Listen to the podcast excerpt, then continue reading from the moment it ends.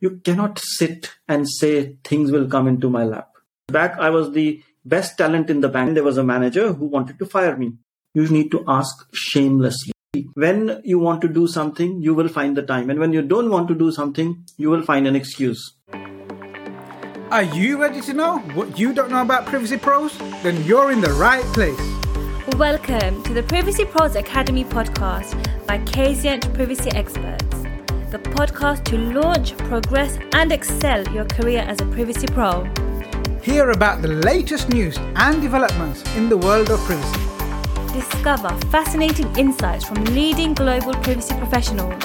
And hear real stories and top tips from the people who've been where you want to get to. We're an official IAPP training partner. We've trained people in over 137 countries and counting.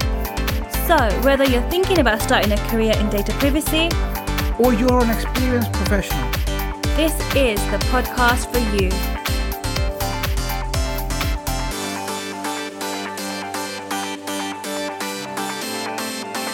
Hi, everyone, and welcome to the Privacy Pros Academy podcast. My name is Jamila, and I'm a data privacy analyst at Kazient Privacy Experts. With me today as my co-host is Jamal Ahmed, Fellow of Information Privacy and CEO at Kazient Privacy Experts. Jamal is an astute and influential privacy consultant, strategist, board advisor, and Fellow of Information Privacy. He's a charismatic leader, progressive thinker, and innovator in the privacy sector who directs complex global privacy programs. He's a sought after commentator contributing to the BBC, ITV News, Euronews, Talk Radio, The Independent, and The Guardian, amongst others. His Privacy Pros podcast reaches audiences in over 100 countries and is ranked the number one privacy podcast in the world and one of the top three GDPR podcasts. Hi, Jamal. How are you? Fantastic, Jamila. How's it going today? Yes, all right. Friday, happy. Well, I spy with my little eye a cross trainer in your background. How many times do you actually use it? Oh, it's it's a bike. Oh, It's a How bike. often do you use it? Actually, quite regularly, but I think I shared in the group chat that a couple of weeks ago I fell out of my bed in the middle of the night and hit it on the way down. Ouch. Yeah, Is it was now? Yes, I'm, I'm Alright, cured. awesome. Um, So I'm going to move that at some point. Um, But anyway, Jamal, you recently came back from Latvia. Tell us what you were doing there. Yes, I was invited by the Latvian Supervisory Authority, the Data State Inspectorate, to be part of the international conference that they had. The conference was called Personal Data Future Perspectives. And they invited guests from all around the world, including our friend Max Schrems and lots of other keynote speakers. And I had the pleasure of talking about emotional recognition and if that should always be classified as data processing. Uh, you know, it was a really great uh, event. They, they had so many nice people there. And I got to meet a couple of members of the European Data Protection Board. I got to be on the panel with the Finnish Data uh, Protection Ombudsman. And I also really got to network with people from the European Data Protection Supervisor as well. But the thing that really stood out for me most was the actual Latvian people, how friendly and helpful they are. Like everywhere I went, even though it's the first time I've been to this country and I knew no one and I knew nothing, everyone was always so happy to help. Uh, I kind of fell in love with the the town I was in. I was in Riga. It's really nice. The the best part of the trip was they had these really cool electric scooters, right? So you can just come at the hotel and it'll be just there on the pavement waiting. You scan it and then you just jump on it and it takes you wherever you need to go. I don't know why we don't have things like that in London. Mm, we do have electric scooters in many cities, but there's no like regulation of it. I'll be walking along in my headphones and then one will like zoom past me. So I think maybe. No, but that's people actually own it. These are like, you know, those Boris bikes we have in the yeah, UK? yeah. It's like those Boris bikes. You just, you just hire it as you pay as you go and then you just stop and that's it. The trip stops. Well, maybe that will come to the UK soon. I think it'd be great for the environment too.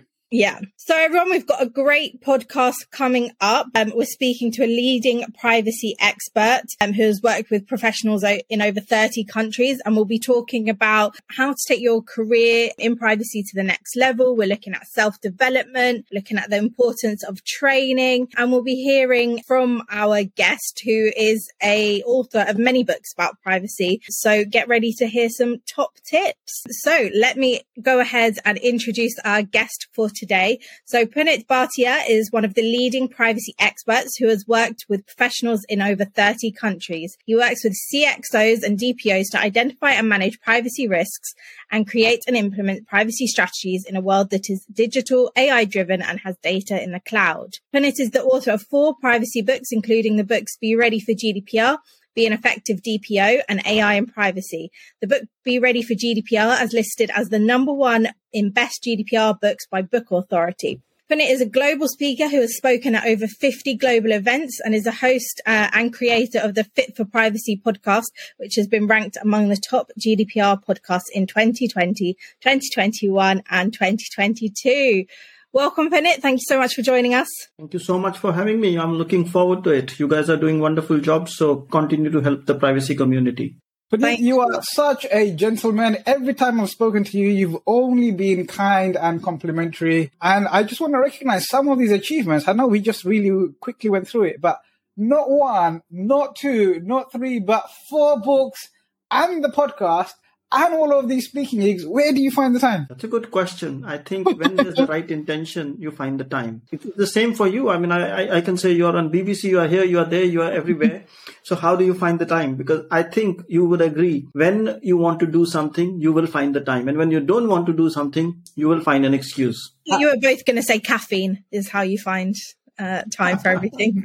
I, I, I don't drink coffee, Jamila. there are other forms of caffeine, as I well know. Right, we're not, we're not going to get into your Red Bull uh, challenges on this podcast. We'll go for we will go to the GP for that. But what's Punit's icebreaker question? Yes, our icebreak question.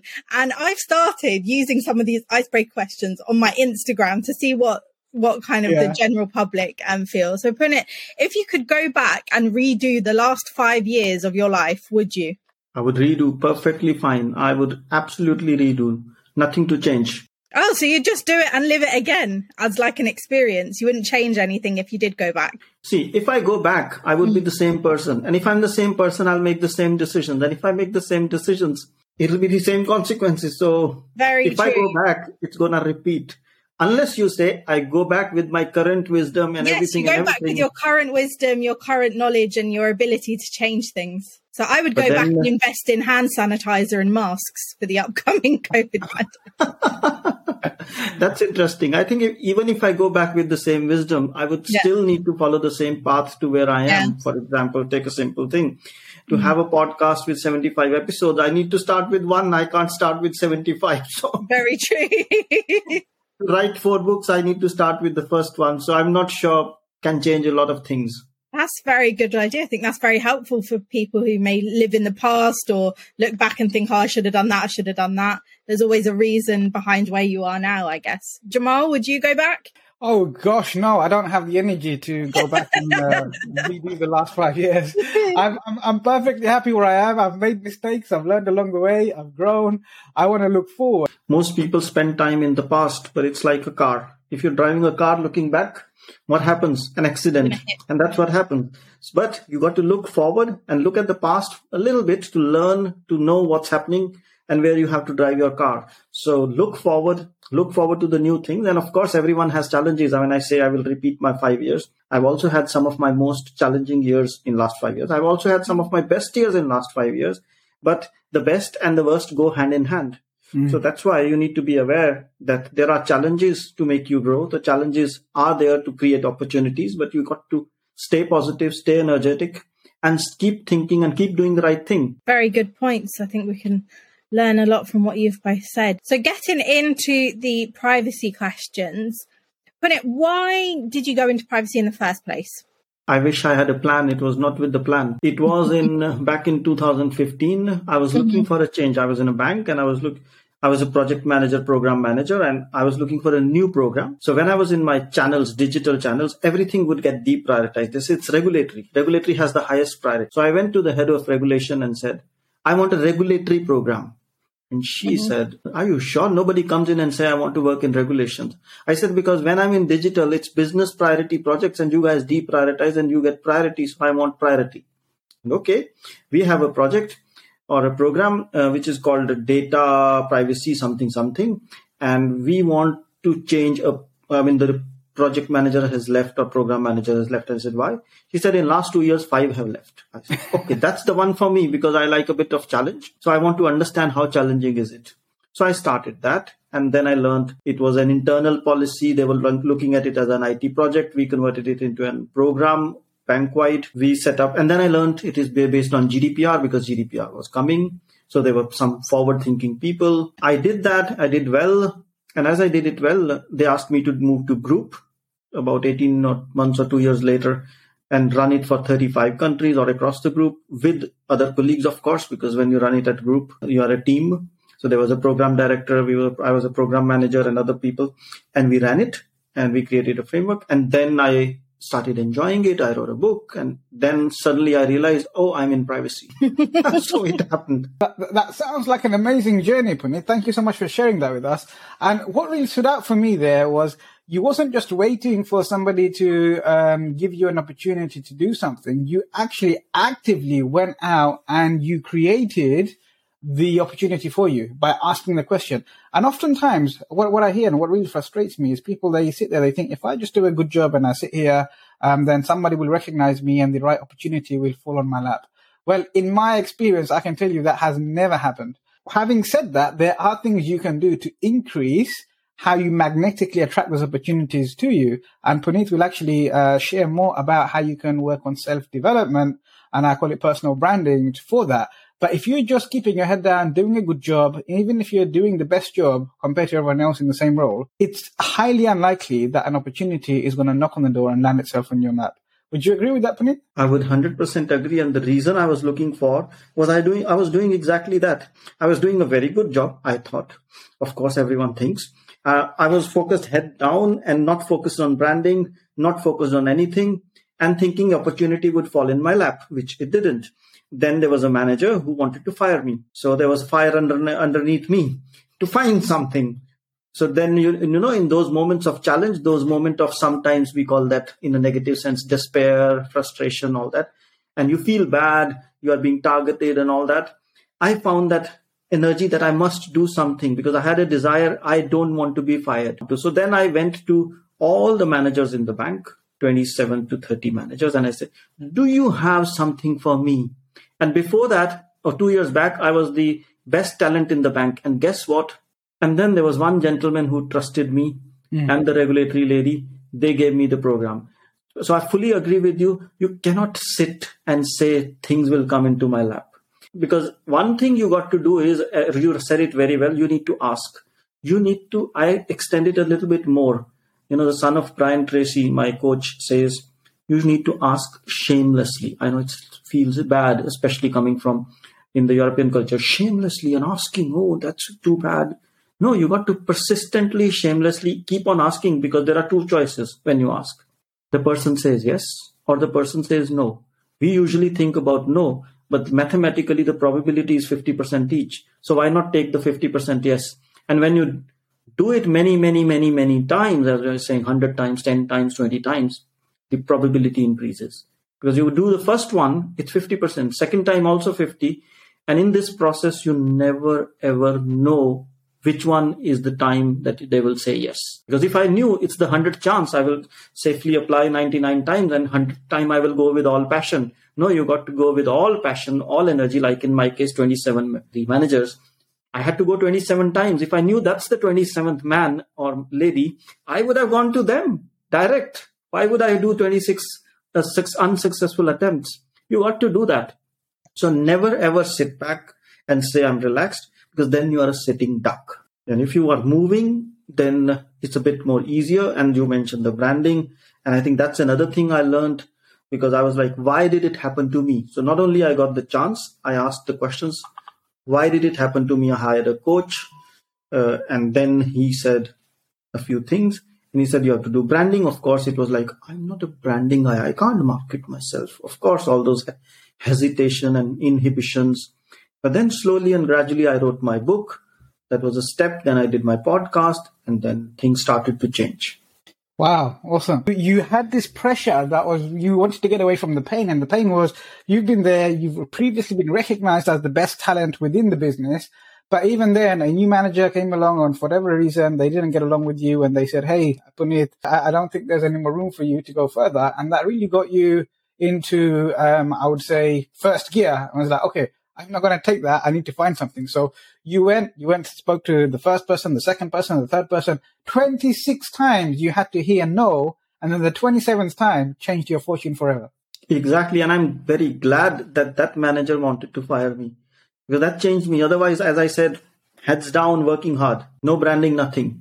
I think we can often learn a lot, and if we face an adversity, it can propel us forward, even if we don't think it will in, in that moment. So, Punit, the, the key thing I'm taking away from there is consistency and persistency. In fact, I'm going to brand it as shameless consistency and persistency. shameless consistency and persistency. Wow, that's interesting most people think privacy is a hard skill. So I got to do CIPPE, CIPM, CIPT, and I'm done. Well, no, you're not even started. That's the hard skill. You got to know the privacy part. But then it's about understanding business, understanding stakeholders, understanding people. That's and understanding yourself before that. And then making the connections and then being able to position yourself and being a brand rather than being a privacy. I mean, anyone, uh, you know, we are in the world of AI and computers put GDPR into an AI machine, it'll learn and it can give you answers. So what should I do? How many days for a rights uh, request and so on? That a computer can do. But what a human can do is put the spin around it, ask for contextual questions, put empathy, put the situation, put the context. Because when a rights request comes, it's a lot of contextual matter. When I work for a client, they say, it's a privacy request. And then I ask, what's the context? And say, it's a commercial client. If it's a commercial client, you're not governed by the, of course, you're governed by GDPR, but then you also have the element of the commercial contract with that company before you throw in the individual. And when it's an individual, it's based on where you are. So again, I'm going into what I was saying, the material stuff or the hard skills. But the hard skills are important, but hard skills you can implement when you have the soft skills.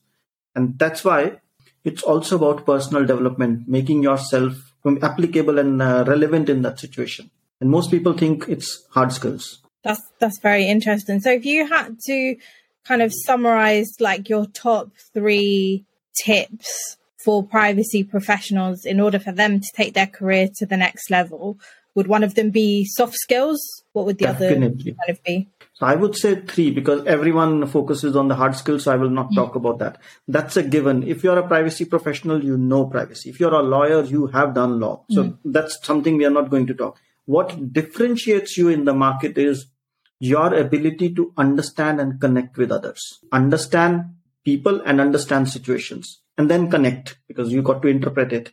Yeah. Then your ability to provide relevant solutions because as a boring privacy professional sometimes you cannot come in and say hey your website is out of sync please stop the website pull down the business because cookies hmm. are not in sync that doesn't work. So you got to have that understanding of the business, understanding of the people, understanding of the situation, and then put a solution saying, yeah, cookies are out of sync. Let's do this quickly and let's log it a risk. And then, so that's ability to provide solution. And the third thing is be able to be yourself. So don't get into the scare of, of course, there are a lot of scaremongers you will have this much of fine, this and that, and he's a CEO. How can I tell him? If I tell him this, my job, I will lose my job. Well, be yourself. If you lose your job, you'll find another one. There enough space in the universe, in the world for the right people, and there are right places also. Mm-hmm. So those three things is what I would say. Wow, this, this podcast is turning very philosophical. Um, I love how holistic you've made it. So Punit's talking about being or be, being yourself, being authentic. But what I heard and read between the lines of what he's saying there is you need to change your mindset or you need to adopt the abundance mindset. There is enough opportunities in this world for everyone to thrive. If, if we're always going, coming from a scarcity mindset, there's not enough opportunities and you just want to keep everything to yourself it never gives you an opportunity to show yourself in your best light. It never gives you an opportunity to really put yourself out there because you're always worried about what people are going to take the moment you start doing that. The moment that you switch your mindset on over to the abundance mindset, which Punit so uh, eloquently put, put, put to us here, there is enough space in the universe for every single person to grow, develop, and thrive. Punit, you're passionate about self development, and this is kind of coming off the back of the last question the three top tips. as someone who's at the top of their career, how do you continue with your self development? And is it important, you know, you don't, once you reach the top, do you still keep developing yourself or do you think, ah, I can relax now? Hmm, that's an interesting question. Very interesting, very profound. I think the way it works is there's nothing like something you have reached the top and you can't go up. Mm. It's a continuous improvement. It's a continuous development. It's a journey. But what tends to happen is, as I was explaining earlier in the show, around 2015, 16, I was putting my head down, working and all that. But then when I switched, when I changed, I started to listen to books. I started to develop myself. And since then, I've read or listened, right word is listened, more than 250 books. Mm-hmm. And then it doesn't mean now it's 250, can, I can stop because when I was at zero, I found somebody who has one book. When I was at one, I found somebody with 10. Mm-hmm. And now I see people, oh, he's read 3,000 books. He's read 10,000 books. So my baseline or my target is changing. So for somebody who has never read a book, he says, oh, 250. So you don't need to read anything. Well, no, the size of mm. uh, the or the capacity in which I need to fulfill in the wisdom, the self development has increased. So I need to read different, more quality books, and it's no more about the sugar candy books like positive thinking, think, affirmation, and all that. Now it's more deep and more fulfilling and all those things. So it never stops. It's a continuous journey and it never stops. I mean, I met guys with 3000 or 5000 or 10,000 books and they're still like, I find that how enriching. I mean, I met a guy uh, called Dr. John Demartini, and he was like telling me there are, I don't know how many types of sciences. So I said, I don't even remember how many types of sciences, and he has read it, all the sciences. so what a level. Mm. I have only done the one philosophy or the self development or a few others. And he has done, and he was telling me, and then every time you talk, and he's at a different level. I mean, uh, you're nodding, Jamal. That means you've also met him. Yeah, I, I met. I spent a whole weekend with Dr. John Demartini in uh, in in West London, and that this was wow. This was you're bringing back memories from about ten years ago, but I found it fascinating. And actually, Dr. John Demartini was the one person who inspired me to become a speed reader. And uh, that really helped me out at university a lot, right? I can't read at the same speed I used to be able to read at before. But one thing that did inspire me was just how we can increase our reading just by simply using something like a pen and using it as a visual aid. And then we can even increase it even further by making sure that the pen doesn't actually go all the way from one beginning of the line to the end because our peripheral vision sees those words and we can take in the context. If you go into a speed reading course, it's absolutely amazing and it will fascinate you how quickly um, you can improve your reading speed. And uh, John Demartini, after spending a whole weekend with him, was like, I need to read more books, but I need to read them faster. and this speed reading is definitely going to help me with that. But the, the time I spent with him was definitely life changing for me. And it really got me to look into my values and understand what the values are. And one of the biggest takeaways I took from that, he said, look, if you want to do something, if you want to achieve something, then what you have to do, he had this exercise where you have to look at this thing and you have to look at how it's going to benefit every single area of your life. And then you're going to have to look at how that's going to benefit the people that you love. And then you have to look at it to see the people in your environment, how that's going to benefit you. And then you're going to see what is the impact this is going to have on the actual world and have a global impact. And this one silly thing that you couldn't find yourself motivated to do or you were procrastinating on, suddenly once you do this exercise, you, you don't, you feel bad not to do it because you've just seen how much benefit this can have for other people outside of you. And who am I to deny people of those benefits? And I can see, Punit, with that kind of mindset and the spending time with John Demartini, how you also have been able to uh, channel that and why you're so passionate about serving people. And you're not just serving people, you are serving people and you're making global waves. And I see a lot of commonalities between us and all of these similar coaches and mentors is making sense. And this is the reason why we probably resonate so well with each other. Thank you for sharing. Uh, so you've written four books, as Jamal uh, said earlier, and we said in the bio. What is your process of writing books, and what do you find the easiest or the hardest? And I am writing my PhD at the moment, and I find that the writing part is actually the easiest. Once I've got all the information, I can kind of go 5,000 words a day just typing. Um, are you kind of the same? More or less the same. Uh, I mean, I do have a process which works. Mm. The difficult part is not the process. The difficult part is making you convince that you know you have to do it. Yeah. And for last few months, I'm thinking I should write a book or I want to write a book. The mm. book is clear. The title is clear, but I'm not starting it. But once I start, I know it's a three months process and I will do it. Mm. So it's about commitment. I think uh, he mentioned uh, very clearly, Jamal, shamelessly consistent and persistent. So mm. when I bring that shamelessly, meaning I will do it every day, yeah. then it happens. At the moment, it's like there's no urge, there's no pain, no desire to yeah. have again. I've done four, fifth one can wait. so that's what's happening. But when you get it, when you're committed to it, yeah. then you persistently, consistently put the effort on a day in, day out basis.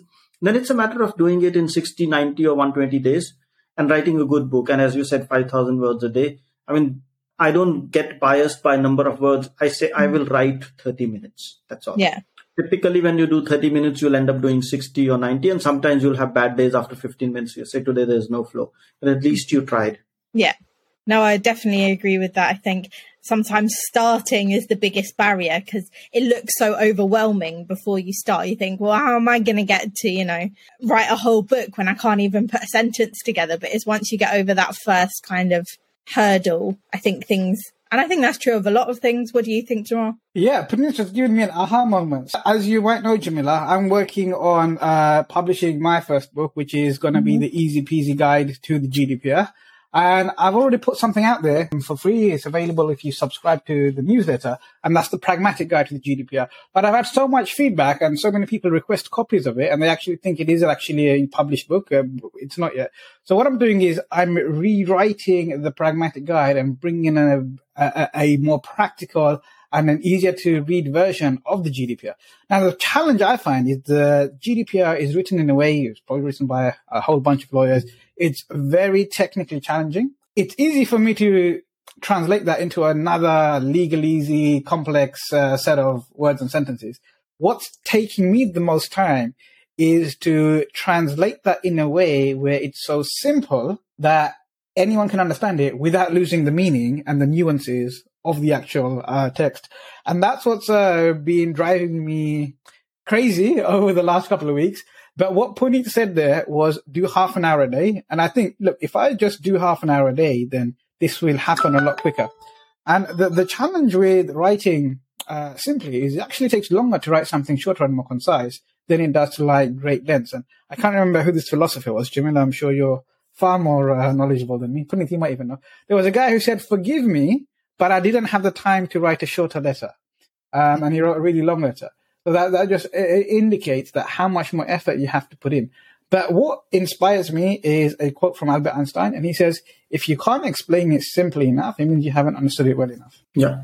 Punit, what has been your memorable, most memorable client story with people that you have worked with in privacy over the last few years? If you can share. Without yeah, breaching, yeah, without breaching or getting in share it in an anonymized way. Yeah, there we go.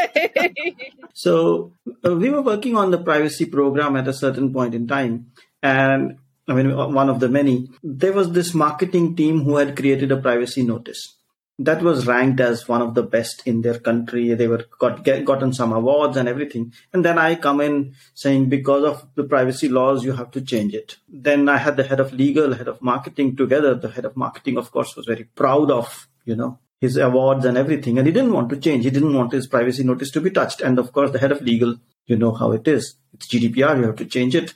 We will. And then I was the program manager and I had to mediate. So after a while, when this spoken, I said, guys, you want to write the best privacy notice so that it gets an award again. You want to change it because there's GDPR, but I'm sure you don't want the company to be fined. Oh, yes. You're not only after award. Oh, yes. And then I said to the legal guy, you want a privacy notice, doesn't matter who writes it. He said, yes. And I said, the marketing guy, he will give you guidance. Would you take care of that guidance? Write it. He will review it. And if you're not satisfied, I will intervene. So that was one of the best moments because I didn't use privacy knowledge. It was all about soft skills, communications, mediation, and all those skills and everything coming together. The thing it happened was I was listening I was synthesizing and all the skills I explained to you ability to understand, ability to comprehend, ability to provide solution, and then also stay relevant. So I didn't try to say, I know, I didn't try to push GDPR, that 4 million and this and that and that. No, simple. There's no 20 million. There's no 4%. Uh, sorry, I said 4 million. Uh, 4% or 20 million. And I was like, no, simple. You want this, you want that. The marketing guy was wants the award. He doesn't care about the four percent. The legal guy cares for that, but both care for the reputation of the company. So that's what I synthesized leverage. And it was a memorable moment because most people think privacy is about privacy privacy is about all these other aspects. Thank you so much for sharing that story, Punit, because it really um, exemplifies what you were talking about earlier when you gave the three top tips. It's it's it's not the hard skills, it's the soft skills that makes the difference between a mediocre professional, a mediocre privacy professional, and those really um, sought after privacy professionals uh, such as yourself. And it's the ability to listen, to understand what is the thing this person's interested in, what is the thing that's driving this person? How do I come in and give them some common ground so we can achieve a win-win-win situation? So the program one, you got your objectives met. The legal uh, lawyer one, they, he was comfortable that it met the regulations, and also the marketing guy one because he was happy that he could put something together and compete for another award. And it's that kind of thinking uh, and, and, that ability to take a step back when everyone around the, you is losing their heads by arguing with each other and bring that coolness that I think is probably been one of the central drivers for a lot of the success that you've achieved. And forgive me if I'm wrong, but I'm just seeing that that coolness and calmness that you're bringing to this podcast, that you bring to everything I see. And I've heard all the great things about you. It, it, where does that come from? Hmm. That's a very deep question. Would say it wasn't existing always. So I'll be honest. If you compare me in 2012 to now, in last 10 years, that uh, calmness, that depth, that comfort, that understanding of myself and being comfortable with myself uh, has come in based on what I said, the journey I've gone through in last seven, eight, ten years, the books I've read, the comprehension I made of the books and the great people like you and many others I've come in touch with and it rubs off when you meet great people, when you read a lot, when you spend time with yourself, when you go through tough moments, challenging moments, when uh, you want to, you go through moments which others don't want to go through, you do things which others don't want to do, then eventually you get comfortable in your own skin and then uh, you calm down Thank you. What, what, what a lovely tone to end this episode on. And what I'm taking away from this episode of this fabulous talk that we've had with uh, Punit Bhatia is number one is shamelessly be persistent and consistent to meet your objectives. Number two is you need to be applicable and relevant, right? You need to be applicable and relevant. And I think those two things, if all I did was go away and try and how I can find out how I can be more applicable and more relevant, it would definitely help serve my clients a lot better. It would help me help me serve everyone a lot better, actually. And then Punit gave his three top tips. Uh, number one, he said, understand and connect. Understand people, understand situations, understand the business. Because when you understand those things, you can come up with better solutions. Uh, and it's very similar. The reason it resonates with me so well is one of the things we teach on the accelerator program when we do the leadership mindset is the assumption that in order to be understood, first you must seek to understand. And the moment you understand, then people are more open to open up to whatever suggestions you have. So Punit explained that when he gave us his most memorable client story. He understood what the legal guy wanted. He understood what the marketer wanted and he understood what the business objective or the program objective was. And by first seeking to understand what everybody wants, he was then able to come up with a solution and be understood and that was accepted by everyone. So understand and connect, that is, has been so powerful. And um, he, he, then his second takeaway or the second top tip was the ability to provide pragmatic solutions. So we can't just come up with solutions that are, you know, what we call, um, or what some people on LinkedIn are calling about privacy absolutism and say, hey, the cookie's not compliant, um, take the website offline and uh, make sure this business can't do any business for the next 30 days and everyone can uh, go, go home and be made redundant. No, let's find pragmatic ways to solve these where we get a win-win-win outcome. And finally, the, the, the thing he said is be yourself, be authentic and be true to yourself. And when you are free uh, to be yourself, you will actually find there is room to grow. And there is enough room in this universe for everyone to go and everyone to succeed. And we should really take on that um, abundance mindset. So those are my top takeaways. I think it's been such a valuable episode. We should actually charge this up. and that's the other thing. I just want to take the moment to thank you for everything that you do on behalf of all of my mentees, on behalf of all the privacy professionals, people who have read your books, listened to your podcast. thank you so much for being of service to the privacy community. The stuff that you're putting out there is really engaging. It's so beneficial and we look forward to more of it to come. And we wish more people would put themselves in positions like you where they actually say, look, I've collected so much wisdom and I now I want to give back and help other people develop. And you're someone actually who was one of the first um, individuals I came across when I first transitioned into privacy and I was looking to make an impact. I saw all of the great things you was doing on YouTube, on, on the podcast, um, putting yourself out there with the branding. And when you look at some of the earlier stuff you was putting out there, even though you wasn't getting the kind of traction at that time, you kept consistent. You kept persistent. In fact, I would say you were shamelessly consistent and persistent. And that's helped you to sit where you are today with all of those achievements, with all of that recognition and with all of that authority you bring to the table. And I had to do exactly the same thing. I had to be persistent. I had to be consistent. You got to try something. My mentor says to me, try something 10 times and then change it, get the feedback, change it. Don't give up if you haven't tried it at least 10 times. Once you've done it 10 times, you will get some lessons, change it and tweak it. And he says the definition of insanity is doing the same thing over and over again expecting a different outcome as well. So I'm not going to do the same thing a hundred times and expect a different outcome. That's just like sitting there waiting for something to fall in your lap. Do it 10 times, take the feedback and then move on, right? There is no failure, only feedback. And like Punit said earlier on, the only, the worst thing that can happen is you're going to get one of two outcomes. It doesn't go your way or it actually does go your way. If it goes your way, brilliant. If it doesn't go your way, then you haven't actually lost anything. You're still in the same situation. So nothing is going to become so uh, disastrous for you that your life's going to change, but actually something could happen. And one of the things I teach my team is instead of saying, what if this happens and that happens and getting anxious uh, and trying to avoid doing it, we always start off with, wouldn't it be great if, and then we fill in the blank. Wouldn't it be great if, and then fill in the blank. And that has really helped us to feel inspired, to feel motivated, and to go and tackle some of those things that we might have some kind of fear or anxiety or something that we've been unsure about. Thank you so much for the words of wisdom and the kind words about me. I think I can exactly say the same things about you, but then I'll be repeating your words. But you've been also great service to people, and I've seen your journey. I think we were the some of the people who were a little bit more upfront, more uh, in the face, more putting things into LinkedIn.